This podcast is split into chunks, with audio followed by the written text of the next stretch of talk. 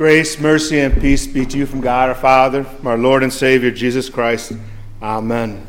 The basis for our uh, message today is the epistle lesson, the account of the author of Hebrews putting forward Sarah as an example of faith. Well, a fireman visited a kindergarten classroom and he was trying to give them a lesson on safety and security with fire. And so, like, one point he asked them, tells them, don't open up a door until you feel it. And he asked them, well, why should you feel it? And they got a couple answers, and finally, one little student said, Well, if the door is hot, there's a fire on the other side. And they said, Yes, that's right. So you don't open the door if it's hot. So he went to the no- next subject. He said, Well, if you see smoke, then get down on your knees. And he asked, Well, why do you get down on your knees? And he got a couple answers, and finally, one of the students raised his hand and said, You get down on your knees to start praying and ask God to get you out of the mess. Wasn't what the fireman was looking for, but a good answer, right? We, we like stories like that, right? We, we like stories that, that talk about or put forward a faith. Someone who trusts in the Lord and is willing to show it. And that's why this the chapter 11 from Hebrews is such a powerful chapter. It's one example of another after another of, of great heroes of faith that we find within the scriptures. Heroes like Adam and Abel and Noah. But as you read through the list, there's one name that doesn't seem to really fit. That's Sarah. Because if you remember the, the text in the Genesis about the promise of the coming Savior and the promise of a son to be born to Sarah and Abraham, does it really seem like Sarah is an example of this wonderful faith? From our perspective, it may not appear that way. Yet the author of Hebrews puts, there, puts her up there with Noah and with Enoch. Why? It's really a lesson about what faith truly is and what a strong faith really is. And so we're going to look at Sarah as an example of faith and see why she is or what makes her the example of faith that she is. And in so doing, we'll be reminded about what our faith really is like and how is it that our faith is made strong. And so, again, to understand this, we go back to the promise that God gave to Abraham. We were reminded of that in the Old Testament lesson. That God had come to Abraham and said, I will give you a son, and through that son, all the nations of the world will be blessed. The problem is that it took a while, right? Years, decades. And as this, Moses tells us in Genesis, after a while, Sarah became impatient. Sarah came to Abraham and told him to have a child by her servant. She knew the promise of God, but it wasn't happening, so she decided to take things in her hand.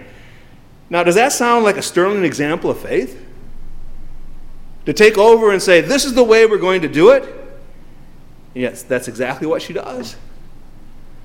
And then, later, several years later, God comes to Abram and visits him, then he says that in a year, Sarah is going to be pregnant and have a child. And Sarah is inside the tent, and she laughs. It seems almost silly to her that being 90 years old, she's going to give birth to a son. Again, is that a sterling example of faith? And yet, the author of Hebrews says, by faith, even Sarah herself received the ability to conceive.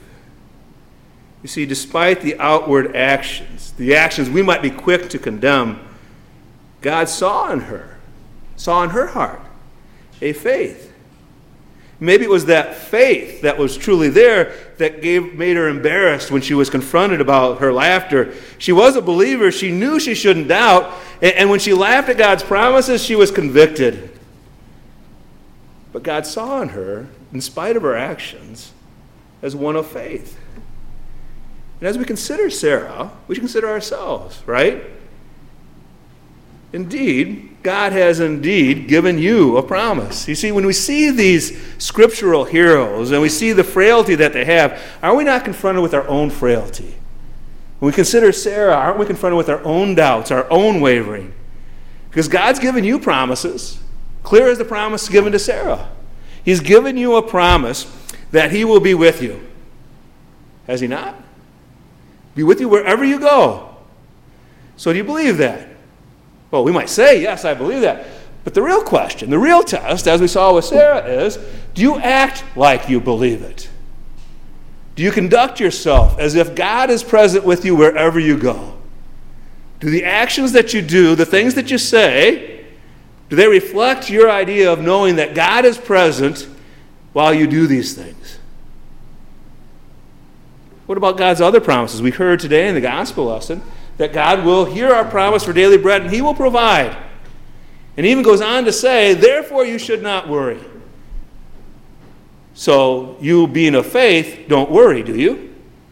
You don't lose any sleep concerned about what's going to happen the next day. You aren't worried about next week or the next month or the next year.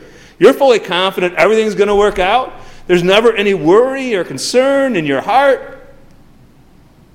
As we consider these things, are we any different than Sarah?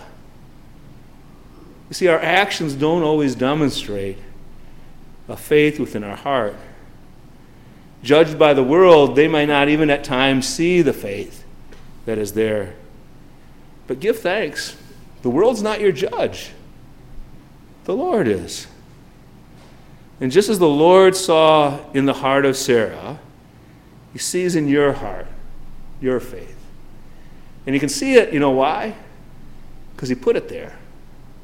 He sees what the world cannot see, and he sees what he has created and placed there.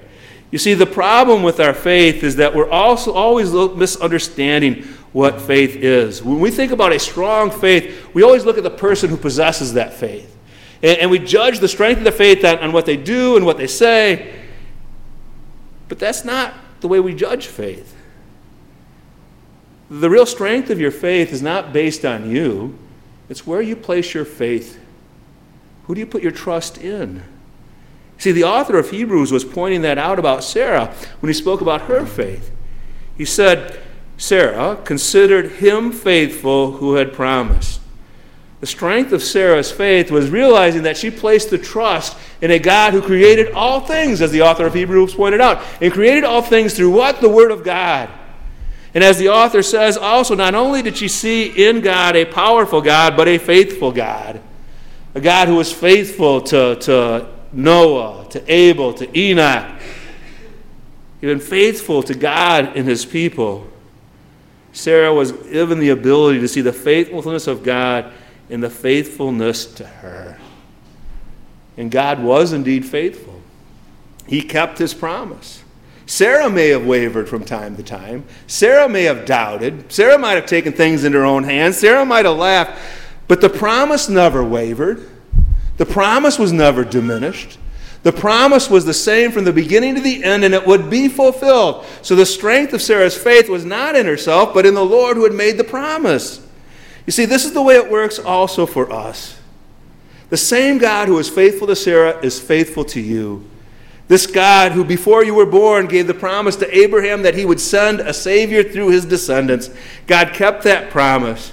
Not only did he bring about Isaac and Jacob and the rest, but he brought about the person of Jesus Christ, who lived the life that we could not live, who never wavered, never laughed at what God had spoken, but lived the perfect life in your place so that he could take the sacrifice and the penalty that you deserved.